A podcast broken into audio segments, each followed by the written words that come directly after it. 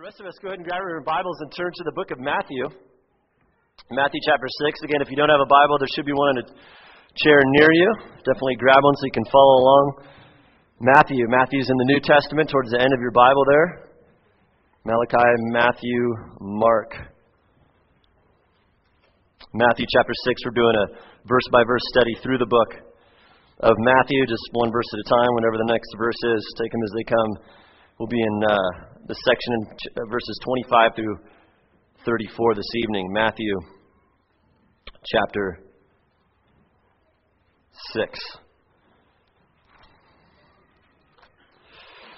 Well, I suppose it's been one of those weeks. Globally, there have been things like slaughters and synagogues. Nationally, no small uproar with things like immigration, many other things. Locally, and no small explosions, things like propane stations blowing up.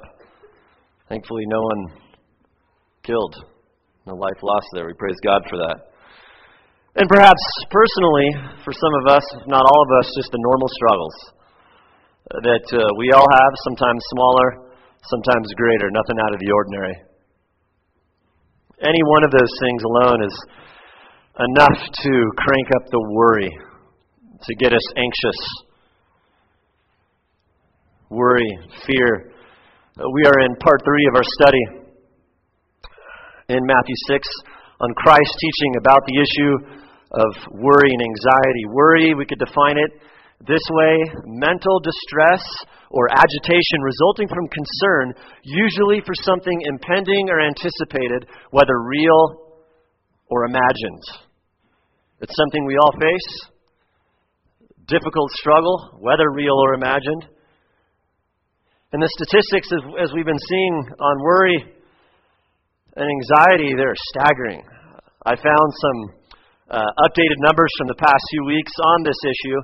Anxiety disorders, authorities say, are the most common mental illness in the U S, affecting about one of every five adults, and that's just those who get diagnosed. Furthermore, anxiety disorders cost the United States more than forty-two billion dollars a year, almost one-third of the country's total mental health bill. More than twenty-two point eight billion dollars of those costs are associated with the repeated use of healthcare services along these lines.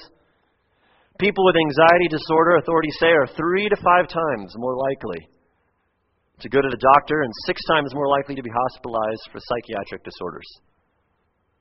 Worry. As we've been studying, God's Word has the answers to this. It is a very real issue. Real answers God's Word has. Answers full of grace and truth, full of power and transforming power through grace and the person and work of Christ. Because as Christ has been teaching, He not only assumes that trusting in Him and His Word is sufficient to address anxiety, but He's teaching us that the solution to anxiety isn't so much about changing our circumstances as it is changing our trust, who we trust in, who we hope in. It's obvious by some of those statistics that wealth does not wipe away worry. Perhaps quite the contrary. If nothing else, the evidence of our unprecedentedly affluent society evidences I mean, things like spending forty billion dollars in a year to treat anxiety shows that affluence does not abolish anxiety. Perhaps it accelerates it. Having the right amount of stuff doesn't eradicate worry, trusting God does. And we're seeing this in our study, that really Christ, He cripples worry by turning our eyes to a great God, to a sovereign God, to a trustworthy, all-knowing Father God.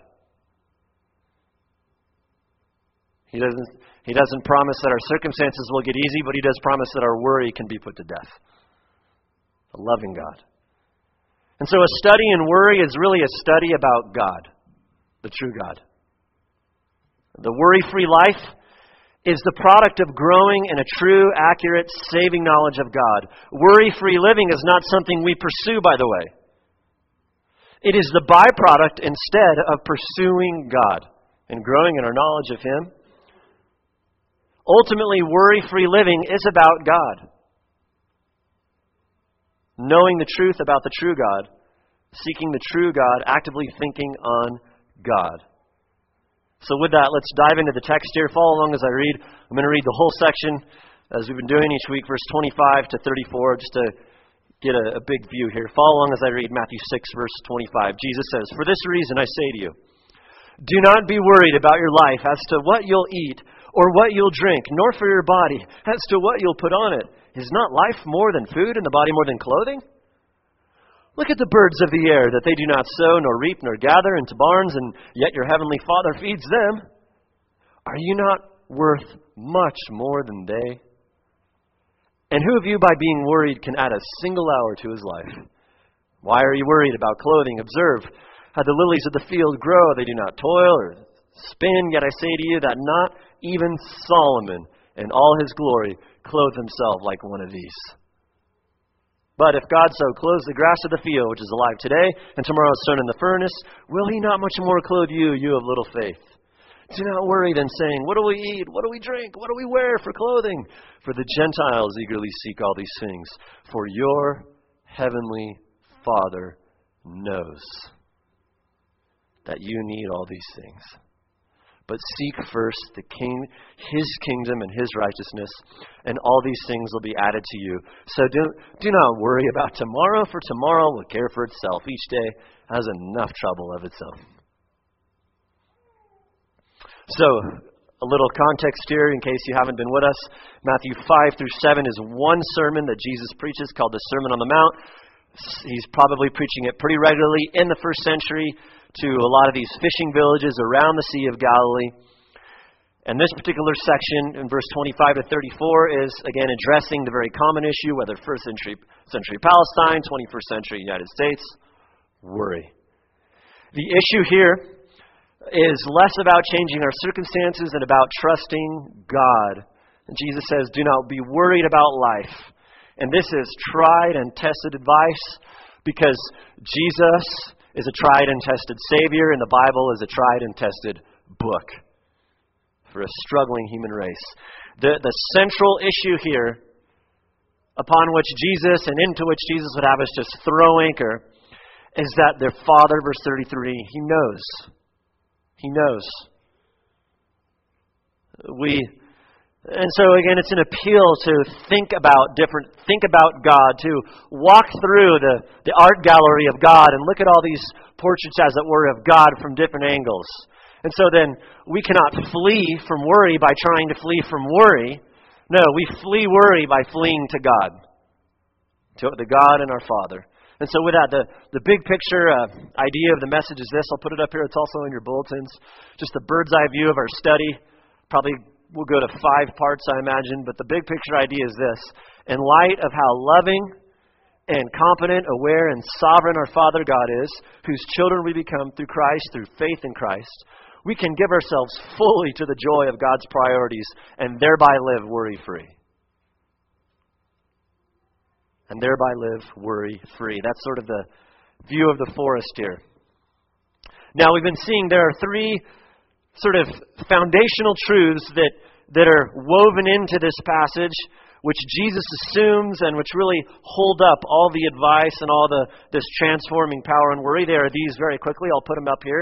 Jesus is assuming these things that are essential to our study. First, that God is a faithful Father to all who trust Christ. This is this is essential for all of these principles, that He is a faithful Father. First, you must trust Christ. Christ is the door into which we enter the family of God. And then number two, God is the all-perfect Father to His children, furthermore. You see that sort of woven through these verses. And then number three, as their Father, God knows and gives His children everything we need. He will never be known as a deadbeat dad. And so with that, our outline, we'll put it up here. Our outline we're seeing through this passage is is this, that principles which lay our worry to rest. If you're taking notes, we're looking at principles which lay our worry to rest. How many? Well, we'll see by the time all is said and done. Hard to say. But we're taking a detailed look at each of these principles or reasons which Jesus gives why God's people need not worry, and how we can have a funeral for worry and lay it to rest. You and I, of course, we have good reasons to worry in our life. We can't just uh, play a camel here, an ostrich, I should say, and just bury our head and try to ignore the things of life. No, we have reasons to worry, but Jesus gives many more reasons not to worry. Far more reasons not to worry. And so number one is this, by way of review, very briefly, we saw, and you can get these messages online, we saw very briefly that, that the history principle, first of all, the history principle, namely we can be rid of worry by recalling the historical context into which Jesus speaks. Verse twenty-five, Jesus said, "Do not be worried." That word in the Greek there for worry, it carries, it carries the idea of to, to speculate, to brood over something. Uh, to be anxiously expectant is what that word means in the original there.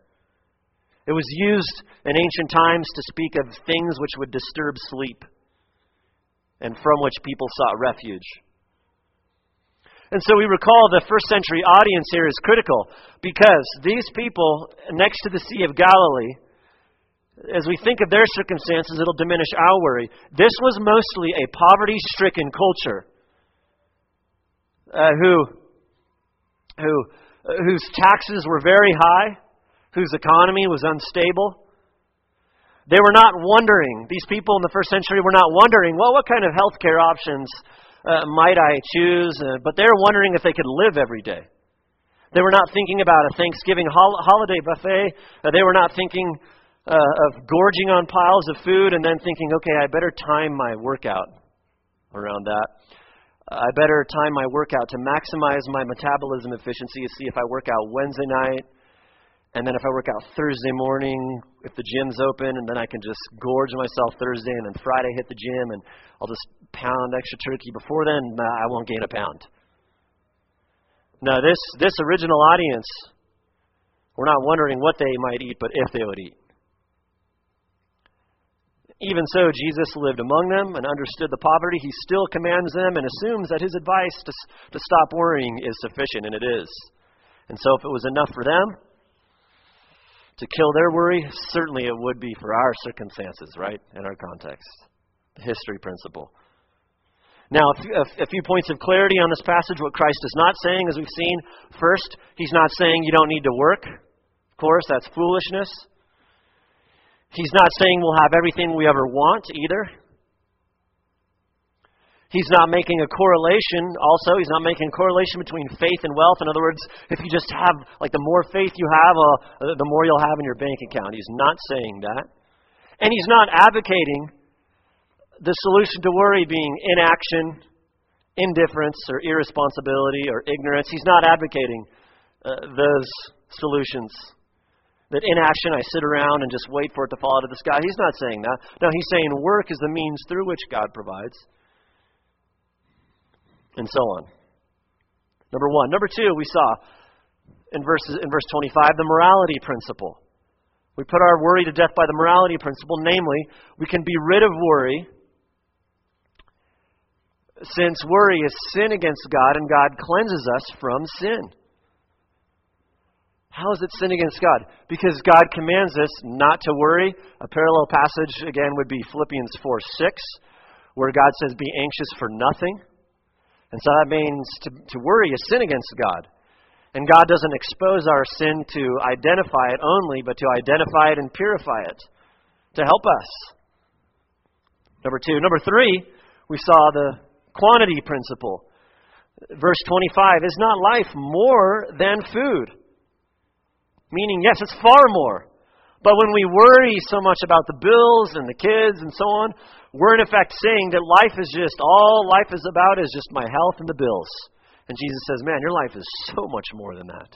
It's about trusting God, loving God, knowing God, peace with God, the Word of God, learning about God. The quantity principle, life is more than physical stuff. Third, fourth, we saw also the competency principle. The competency principle. Jesus turns to verse twenty-six. Look there with me. Look at verse twenty-six. Jesus says, look at the birds of the air. They don't sow, gather, reap, whatever. But your Father feeds them. The, quant- the competency principle.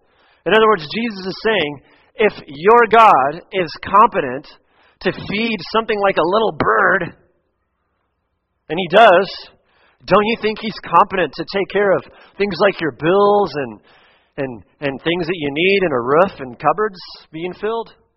He, he's competent. So it's an argument from the lesser to the greater, right? The competency principle. Number five, we saw the costly principle. The costly principle. Didn't quite get it all up there, but the costly principle is this. God provides for things which are much, much less valuable to Him than people. Where is that found? Look at the end of verse twenty-six again. He says, are you not worth much more than they? You're worth far more than the birds. So the costly principle, meaning value. You're way more valuable than the birds, Jesus says. And your God, and your God feeds the birds. So since you are more valuable than the birds, man, you don't have to worry. You're more valuable than they are to God. He's going to take care of you. He'll provide for you. Well, all that by way of review, and then we left off here. Number six, new material is this. The futility principle. We, we have a funeral for our worry with the futility principle.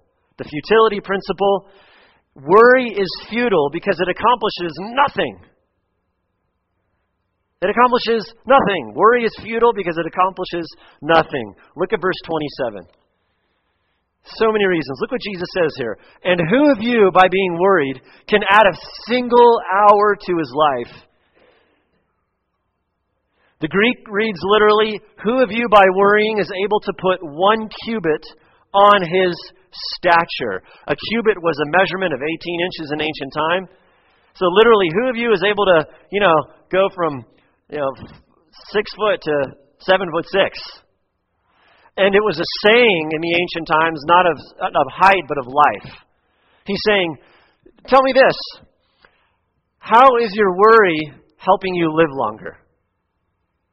How's that going for you? It's a brilliant and a simple point, a sort of humorous picture Jesus paints to capture the futility of worry, right? Now, in this point, we're going to have two subpoints because it's such a rich point. There'll be two subpoints under number six there. First, we'll see that worry is futile in light of our human responsibility. And then second, we'll see that worry is futile uh, in light of our God's sovereignty. Our God's sovereignty. First, in light of our human responsibility. Worry is futile in light of our human responsibility. In other words, worry doesn't help us fulfill the things that God has asked us and commanded us to do. Jesus, Jesus in effect says this, look, verse twenty-seven. I know that worry is, is there, life's a battle, but how effective of a weapon is worry for you in accomplishing those things that God wants you to accomplish? And again, recall the first century context. This is, I mean, they are day-to-day living, survival. I mean, what's a vacation? What's time off? What does that mean? They don't even have a category for that in this day. So Jesus would be saying, look, as you face the very real struggle to survive, how helpful is worry to help help you embrace the battle? How many months and years did you tack onto your life for, say, every thirty minutes of worry, Jesus would say? Worry is always an exercise in futility. Uh, John MacArthur has said this, and D A Carson. MacArthur has said this, you can worry yourself to death but not to life. D A Carson has said, worry is more likely to shorten life than prolong it. And ultimately, such matters are in God's hands. So we could ask ourselves in terms of human responsibility, how many bills were paid through our worry? Ask yourself that. I know the kids are interesting. The Word of God might be a little bit more. But how, mu- how many bills were paid through our worry? How, how, better, how much better did we become at our job through worry? In what ways has worry strengthened you in suffering, Jesus might ask? And we could go on and ask ourselves, how many of our marital struggles were solved through worry? How many of our struggles with our kids were effectively addressed through worry? How did worry help our kids come to know Christ better, we could ask. How did our anxiety help us approve, improve in, in blessing others around us? It doesn't. It's futile. How many of our conflicts were resolved through worry? How did worry help us address that hard situation in our job? How did worry help us more effectively reach not yet believers around us and become a blessed uh, person to be around? How did anxiety help us to grow and diligently trust in Christ? How did worry further me along in an industrious life for God? The point here is it's futile. Worry is futile. thirty minutes of worrying, we've done nothing. thirty minutes of some Bible reading, praying, we've accomplished much, haven't we? That thirty minutes given to anxiousness, we've benefited no one. thirty minutes given to our, our, our family and serving someone, a job, whatever, we've benefited many and more importantly, honored the Lord. One writer says that a day of worry is more exhausting than a week of work. And we might add to that, a day of worry is far less productive. Worry and our human responsibility, it is futile, isn't it? Futile. It's not a means to be faithful to the things God has asked us to do. Jesus' underlying thought here is, as God's people, we should fill our time with what God wants us to do, our responsibilities. Worry does neither. It's futile. First, but second subpoint under here. Second, worry is futile in God's sovereignty. Worry is futile in light of God's sovereignty. What does this mean? Worry can't change God's sovereignty, God's plan. Hence the question, Jesus says, who of you by being worried can, can, can add to your life? The deeper issue here is the sovereignty of God. The true, because the true God is not only a good God, but He's in control. Jesus knows that. A few passages on that, on the sovereignty of God. Psalm one fifteen three, our God is in the heavens. He does whatever He pleases. Whatever He pleases. Isaiah forty-six nine, remember the former things long past, God says, for I am God, there is no other. I am God, there is no one like me. Declaring the end from the beginning, from ancient times, things which have not been done, saying, my purpose will be established, I'll accomplish all my good pleasure. And in Lamentations three, who is there who speaks, and it comes to pass, unless the Lord has commanded it? Is it not from the mouth of the Most High that both good and ill go forth? That God is in control here. A, a definition of the sovereignty of God up here uh, from the Westminster Confession of Faith. God from all eternity did by the most wise and holy counsel of His own will freely and unchangeably ordain whatsoever comes to pass. Jesus knows this, being a good theologian. And so it is futile to worry. Our worry is not going to adjust the sovereignty of God, is it? No, it won't. It will not. God is sovereign over everything, including our very lives. Psalm one thirty-nine sixteen, David says, your eyes have seen my unformed substance. Talking about, man, before I was even born. And in your book were all, uh, were all written the days that were ordained for me, when as yet there was not one of them. I mean, God has already determined our life. It's a done deal. Every second. All of us have a predetermined expiration date, which means worry cannot leverage God's sovereignty, and anxiety will not adjust God's plan, will it? It won't do it. It won't do a thing. It won't do a thing. Charles Corliss says this, since God has determined the duration of each person's life, lack of food will not result in premature death, and abundance of food will not prolong life. A person's survival depends on divine sovereignty, not human anxiety. John Calvin says this, the time of every man's death has been fixed by God. We are safe from all risk until God is pleased to call us away. That's real helpful right there. Worry is futile. So then go ahead and eat your kale salad. Eat your kale salad. All of you, you pretend to like it, but I know you don't. Do your thousands of burpees. Drink your kale milkshakes. But doing so will not change God's predetermined time of your life. Might make conditions better in that time. This doesn't mean we be irresponsible, of course. But we can rest. We can be wise. And in everything, instead of being anxious, man, we can trust God. And trust Him. Worry is futile. It accomplishes nothing. The futility principle. I want to encourage us. Think about, man, I want to have a fruitful life for the Lord. My anxiety, it's fruitless, isn't it? It's futile. Sixth. Well, number seven, seventh principle to lay our worry to death is the beauty principle. The beauty principle. The idea that God beautifies, makes beautiful His creation, so we can trust that He cares about us. Again, argument from less valuable flowers and stuff to the more valuable, you. You.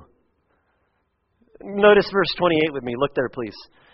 Jesus says, "And why are you worried about clothing? Observe how the lilies of the field grow. They don't toil or spin." Stop right there. It's a rhetorical question. Why do you worry about clothing? You shouldn't be. And again, we'll have two subpoints under this as well, because it's such a, a deep and a rich idea. Our Lord has so much to say to us here. First, we'll see that we can trust God to clothe you with your physical needs. And second, we can trust God to clothe us with our spiritual, moral needs. We can trust God to clothe us with our physical needs. First, let's look at that point. Trust God to clothe us with our physical needs. Now, a couple things that Jesus is not saying under this point by way of clarity. This can be an uh, easy passage to misunderstand, this particular verse. First, Jesus is not saying this, well, you know, the, the flowers do nothing to look good, so, so you know, you're, you're godly if you give no care to your appearance. He's not saying that. He's not saying, stop trying to look nice, just... Just go to the sweatsuit section of Kmart and buy one gray sweatsuit and one brown and just alternate them every day. And that, that's that's holiness. You're so godly if you do that. He's not saying that. And if nothing else, looking at the way God decided to make things like flowers and trees and Tetons and sunsets makes that clear that they don't all wear the same Kmart sweatsuit. No, Christ also is not saying, well, if you never care or worry about your clothes, well, you got this down and you don't need to pay attention to this point. He's not saying that. While uh, he is telling us to stop worrying about clothes so much, the greater point that Jesus is making here is less the idea about caring about clothes and more about trusting a powerful, creative God to take care of you, whether it's clothes or, or, or kids or a companion or cash or cars or whatever it might be. Trust God. Third, Jesus isn't saying, well, hey, flowers don't do any work to get stuff. You don't either. You can just sit there like a flower in a field and look pretty and it'll all fall to you. He's not doing that. We covered that already. Now, some context on this idea here. The first century ancient East audience, they could never have imagined the affluent world in which we live. This, especially as it relates to stuff we put on ourselves and clothes and roofs and jackets and houses and gear, they could not imagine the colossal amount of clothing available to us, nor could they have imagined the obsession and, uh, that we have with clothing and appearance. They would have chuckled about these kind of foolish things. Because for them it wasn't what they were going to wear, but if they had anything to wear. Anything. Each person in these days would have one, maybe like a two, two cloaks. You just throw a big thing around you. If you look at first century Mideast fashion, it was pretty bland, except for maybe the zero point one percent of the population. Royalty. Clothing was expensive to buy and, and tedious to make in those days. They didn't have dozens of material options like cotton and Gore-Tex and... and and polyester and nylon and synthetics. No, they had sheep. That's what they had. And so to get clothes, you had to first get the sheep. Then you had to shear the sheep. Then you had to get the wool. And then the strands had to be spun into threads. And then you put the stuff on the loom and weave it. And fabric was then further treated with these fuller mallets and uh, pulled apart and stretched, then it could be made into a cloak, which is a very plain in design and, and color. And all that pretty much by hand. So the thought of, of you know, stylish pants and sweaters and scarves and button-up shirts and suits and all these things, I mean, was unthinkable to them. Unthinkable. Even so, Jesus says to the first century audience, you don't need to worry about clothes. God, and he gives many good reasons. Notice, look back at verse twenty-eight with me. Observe, he says. Notice what he says. Observe how the lilies grow. The Greek word translated observe there, it's an it's an intensified word for learn. It means learn thoroughly, carefully examine this thing. The idea here is, okay, instead of playing the worry tape in your brain, what if, oh man, oh, what if, what if, what if, what if, play another tape. Fix your eyes on just something like a flower and learn from God. God's creation can help us put our worry to death. He says, observe how the lilies grow. And as Jesus and his audience are sitting there by the shores of the Sea of Galilee, they would look over and see something like this. I have a picture from a, a lily field in Israel that they probably would see. That's a lily field. Oh, these amazing flowers. More specifically, I believe those are anemones. He points to them, and he's not, Jesus is not pointing to a top-notch nursery and a greenhouse with, with systems of irrigation and all these elaborate fertilizers. No, he just, look at this field right here that God planted. He says, observe how they grow. Look at their beauty. Notice in the text, verse twenty-eight, he says, their beauty doesn't require something.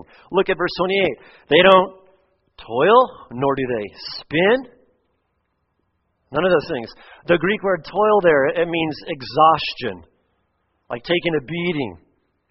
Because the hearers, as Jesus hears, are listening to this, when they think clothing, they think exhausting to make to make like a cloak. The flowers don't do that. Notice back to the text, they say, nor do they spin.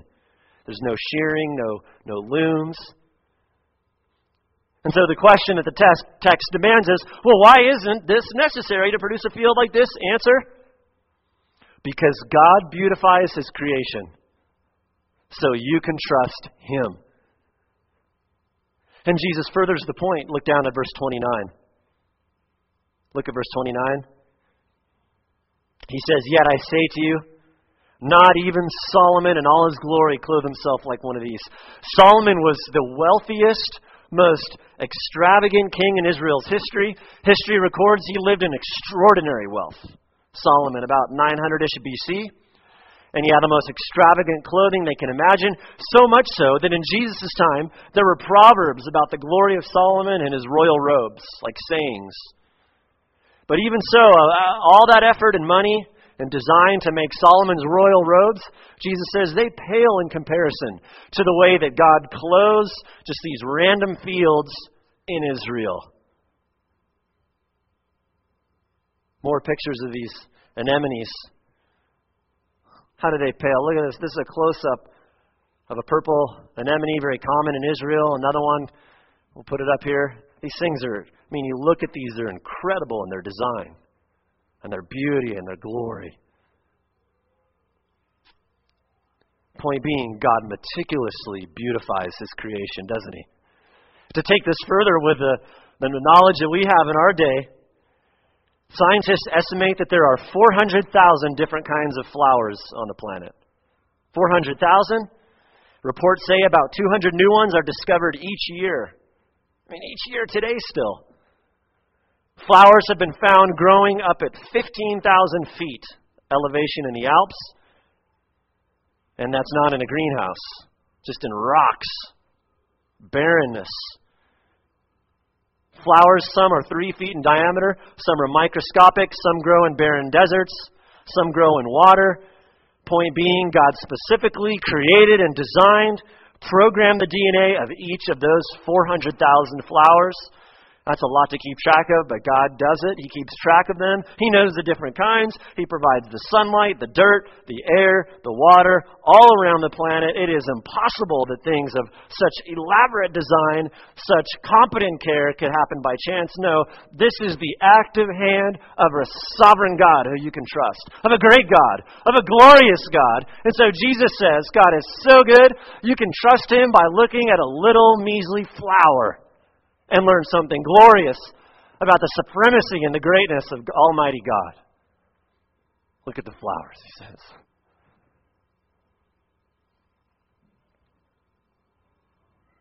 And then look at verse thirty. Jesus says this. He just keeps going. Look at verse thirty. He says, but if God so clothes the grass of the field, and he, he, he assumes God did it. God did it. And though they didn't have microscopes in these days, I wanted to show you a picture, a microscopic picture up here. Uh, that's not a tennis ball. Uh, that is pollen that comes from the, you know, the little uh, pistils or whatever they're called of the flower. Pardon me if you're a botanist here. I mean, just the, the closer you look, there's this incredible design structure that God made. This is not, you can't, the last thing you can think and look at that is, oh, that just is random. No, that is the that is the supremacy of God right there. Supremacy of God. It would, I mean, we have to labor and sweat and take centuries to invent various dyes and synthetic fabrics and complex machines to assemble clothing. Yet God has not even broken a sweat, but spoke these flowers into being in creation. Every single one was clothed, was clothed in this way far before greenhouses were invented, weren't they? So the illustration of the birds in verse twenty-six uh, is taken further. There about the birds, Jesus said, look, you don't have to worry because God is so competent and sovereign that he sees to it that even birds are, are fed. You're more important than birds. I'll take care of you. Now here about the flowers, he furthers the idea. The point is not only that God feeds his creation, but but look how beautiful he makes these things. They have an unnecessary beauty to show the supremacy of God, how competent he is.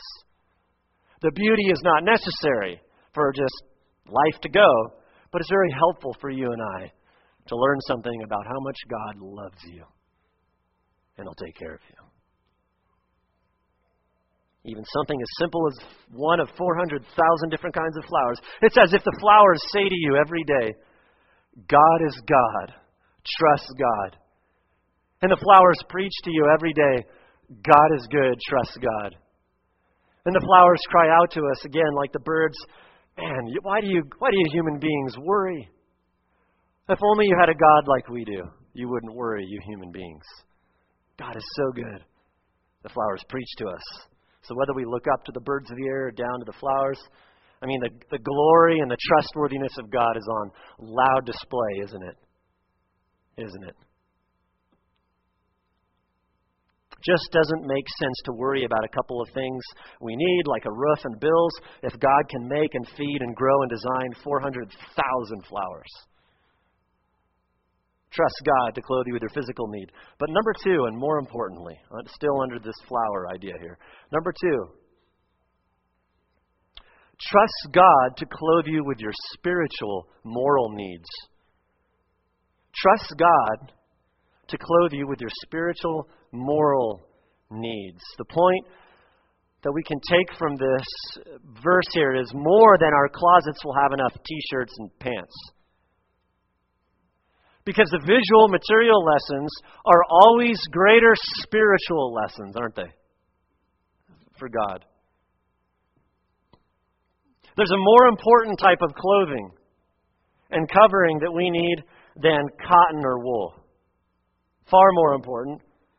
We would be forgetting something crucial here if we left off the greatest clothing and the greatest beauty which God provides for those who trust in him, because there is a more important type of clothing.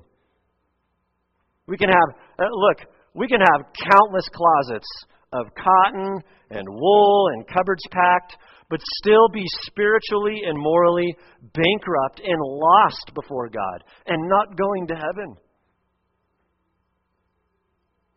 If we don't have the most important clothing, no.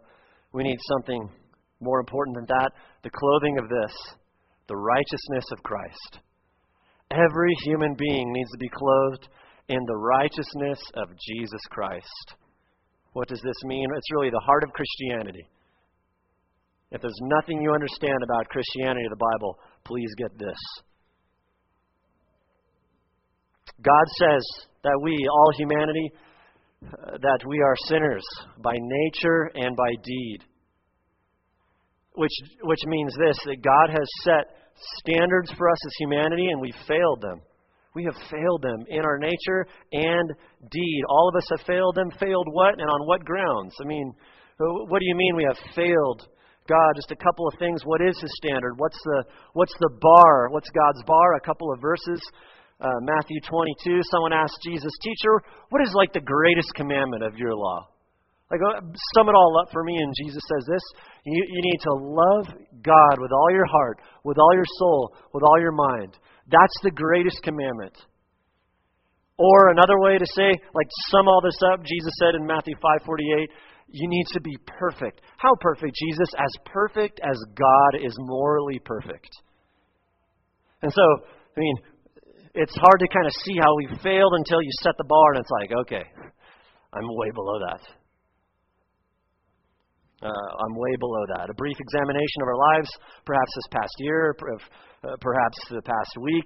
I mean, we all have plenty of evidence that we failed to be morally perfect according to God's standards. We all have sinned, as Romans three twenty-three says. Just a reminder here that all have sinned. All God who sinned, all have sinned and fall short of the glory of God. We may have tried hard, but trying hard is still fail. Just like, uh, think of... like a high jumper who, who goes for the eight-foot mark, right? He sets the bar at eight foot. Man, that high jumper, he tries hard, doesn't he? Runs and, you know, does the flop or whatever, but he comes up at like six ten. He tried hard, but he still failed. We can try hard as all we want, but we still fail. And so this there, there's a fascinating metaphor in the Bible that's very important, which God uses Uh, to describe the condition of us all, and it's a very unflattering one. Places like Isaiah sixty-four, I'll put it up here really quick, uh, say it this way. All of us have become like one who is unclean. That means spiritually, morally. All of our righteous deeds, notice, are like a filthy garment. A filthy garment. That's a metaphorical way to express our natural condition. Uh, because, again, having failed God's good moral standards, It's it's as if this, think of it this way, it's as if we're we're we're in moral and we're clothed in spiritual rags before God. We're we're it's as if we're covered in sin. And so because of that, we all have a great problem that needs some uh, that, that that that cotton clothing and bills paid cannot solve. Full coverage cannot solve this one. Again, we are clothed naturally in moral and spiritual rags before God. And until we kind of get this, we're not, we cannot go to heaven. And it also means that in our own doing, we can't, we, we, we can't remove these things. We, there's a problem. Psalm one thirty says it very helpfully. Psalm one thirty, the psalmist says, "If you, O Lord, kept a record of sins, Lord, who could stand?" If, if Lord, as, as you take a record, you know all my sins. Man, I, I cannot stand before you. I'm like moral rags before you. We all need forgiveness. We all need our nature changed. We all need our moral rags changed. And we cannot do it. We cannot do it by attempting to increase our moral virtue. We cannot remove our garment of sin by sitting in a church. We cannot attempt Uh, to remove our moral rags by trying to be kind or doing things like charity. No, we all have a, a filthy robe on us, as it were, and we must embrace that. We must embrace that. Something has to be done for us. We like to think of ourselves, well, I'm able to, you know, accomplish things. There's one thing in our life that we cannot accomplish, and it is remove our moral rags. We cannot do this. We need this. Zechariah three says this. This is a picture to describe this. Uh, now Joshua was clothed with filthy garments standing before the angel. He spoke and said to those who were standing before him, saying, remove the filthy garments from him. Again he said, see, I have taken your iniquity away from you and will clothe you with festal robes. It's a, this is a, a picture of the moral and a spiritual change that every human being needs. How we become cleansed before holy God. God must forgive us and, as it were, remove, remove the rags of our sin. This is why Jesus came and died on the cross for us. This is why he came. As we're approaching Christmas, the question often comes up, why did Jesus come? Answer, to remove our sin. This is why. When Christ died on the cross, something absolutely incredible happened. For all who would ever repent and trust Christ, all of their sin was punished and was penalized in Christ and is put away at the foot of the cross by simple faith in Jesus Christ. Though Jesus was perfect, he had no stain of sin on him. He was the only person ever to have that. And he still went to the cross, and he, when he was on the cross, our garments of sin, as it were, were placed on him. And he died for our sin so that we could be cleansed. So that we could have his moral perfection put on us, and our moral imperfection is put on him. And so therefore, the moment that we sincerely bow the knee to Jesus Christ, and we wholeheartedly trust him, God, as it were, removes our garment, not by works, by faith. He removes our sin from us, and he covers us in the perfection of Jesus Christ. Isaiah sixty-one is one place where God describes this, talking about someone who, who has asked God for forgiveness. He says, oh man, I rejoice greatly in the Lord. My soul will exult in my God. Why? He has clothed me with garments of salvation. Do you see that there? This is the most important thing in the Bible. He has wrapped me with a robe of righteousness. You see that it is God who did the wrapping, God who did the clothing, because this believer knows, I can't do that. As a bridegroom decks himself with a garland and a bride adorns herself with jewels. And then another passage that explains this most important truth of all of Christianity is Galatians three twenty-seven. All of you, you clothe yourselves with Christ, meaning by putting faith in Christ. Man, you got those garments away from you, that sin, you are clothed with Christ. This is the most beautiful garment any human being can ever have. Dear friend, you must come to God. And I want to say to you, you must come to God with your stained, filthy rags of your sin and your life. And you come to God. And simply by asking God's forgiveness and believing that Jesus died for your sin, God doesn't say, oh, get out of here. No, no, not this God. He says, forgiven. He says, though you are filthy with your rags of sin, please give me that garment. Give me your sin. I put it on Christ, and I take the garment of the holy righteousness of Jesus Christ, and I put it over you, and I drape you in Christ, because I love you, and I clothe you with righteousness so that you are acceptable before me.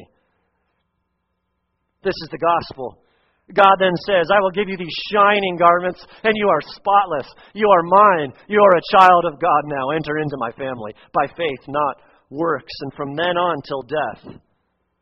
Though we are not perfect still when we are saved, God the Father, when he looks at us, he doesn't see that old stained rag of sin anymore. No, he sees the Lord Jesus Christ when he looks at you. Why? Because you've gotten good enough? No, because he believed in the right Savior who has clothed you. He sees Christ. We become accepted, not because of what we do, but because we're clothed in Christ. And for that reason, the Bible says this in Romans eight one, one of the most important verses. He says, therefore, there is now no condemnation for those who are in Christ Jesus. No condemnation. Notice that phrase, in Christ Jesus. When you, it's cold outside now, when you put on a jacket, when you put on a jacket, you're in that jacket, right? You're in the jacket. When we come to Christ for cleansing, beloved, and you put faith in him and you say, God, I cannot work my way to heaven. I cannot be good enough. You must take all my sin on the cross. When you do that, It's as if you are in Christ. He wraps you and protects you so that you are accepted before God and you are saved, and no more will there be condemnation in Christ by simple faith. I tell you, if our acceptance with God depended on our daily performance, there would be great condemnation. That verse would say there is great condemnation if it depends on your moral performance, but it doesn't. It's because you're clothed in Christ. Never again an ounce of condemnation. Your acceptance when you put faith in God does not depend on you, but on Christ. He's a very acceptable Savior. Therefore, the most glorious clothing, friends, the most glorious clothing is not from Steo and North Face and Bebe and Guess and whatever else. No. The most glorious clothing is not made of cotton and wool, but of the life of Jesus Christ given for you on the cross. This is a wonderful truth that many have written about. I want to show you one in particular. Wesley wrote about this in seventeen thirty-eight. He says this, "No condemnation now I dread. Jesus and all in Him is mine, alive in Him, my living head, and clothed in righteousness divine." Notice Wesley understood the reason there is no condemnation is because I'm clothed in righteousness and not in my own works. That is the greatest truth in all the universe, friends. So why worry about clothes and cash when Romans eight thirty-two says this? He who did not spare His own Son. God the Father did not spare His own Son, but delivered Him over for us all. How will He not also with Him freely give you all things? Meaning, look, this God gives you the most important clothing you need, the righteousness of Christ.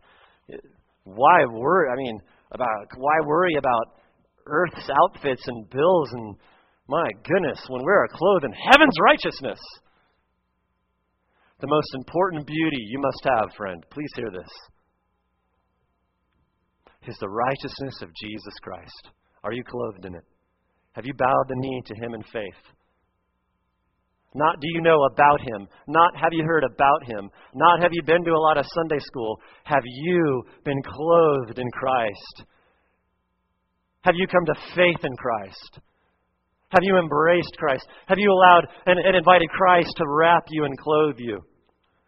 Martin Luther, the great sixteenth century reformer, said this.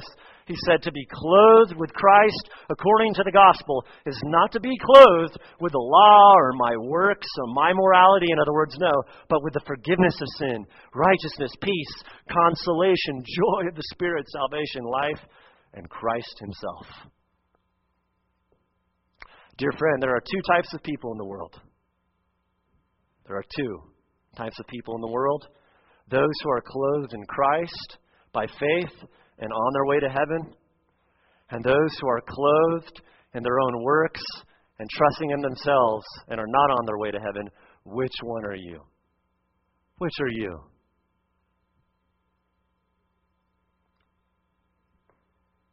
When you stand before God one day, and you will, Hebrews nine twenty-seven, it's appointed man to die once and comes judgment.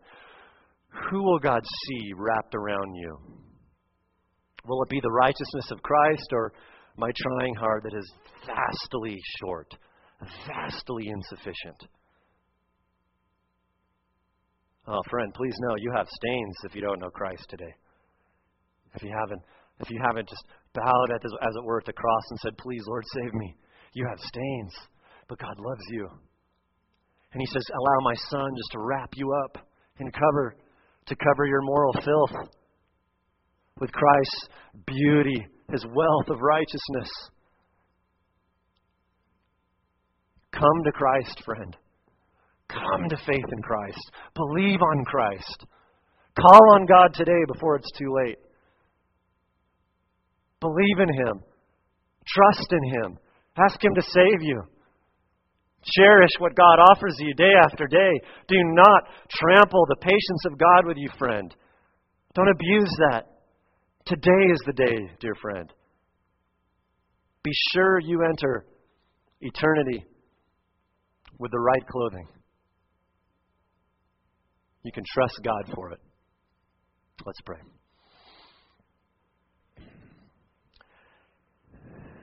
Father God, we thank you so much for, for Christ, for his death for us. Oh, Lord. Lord, we know that you are so trustworthy for things like cotton and cupboards and bills. You are so capable. We thank you for that. Far more importantly, though, we know you are capable to clothe us in Christ so that we can be forgiven and go to heaven.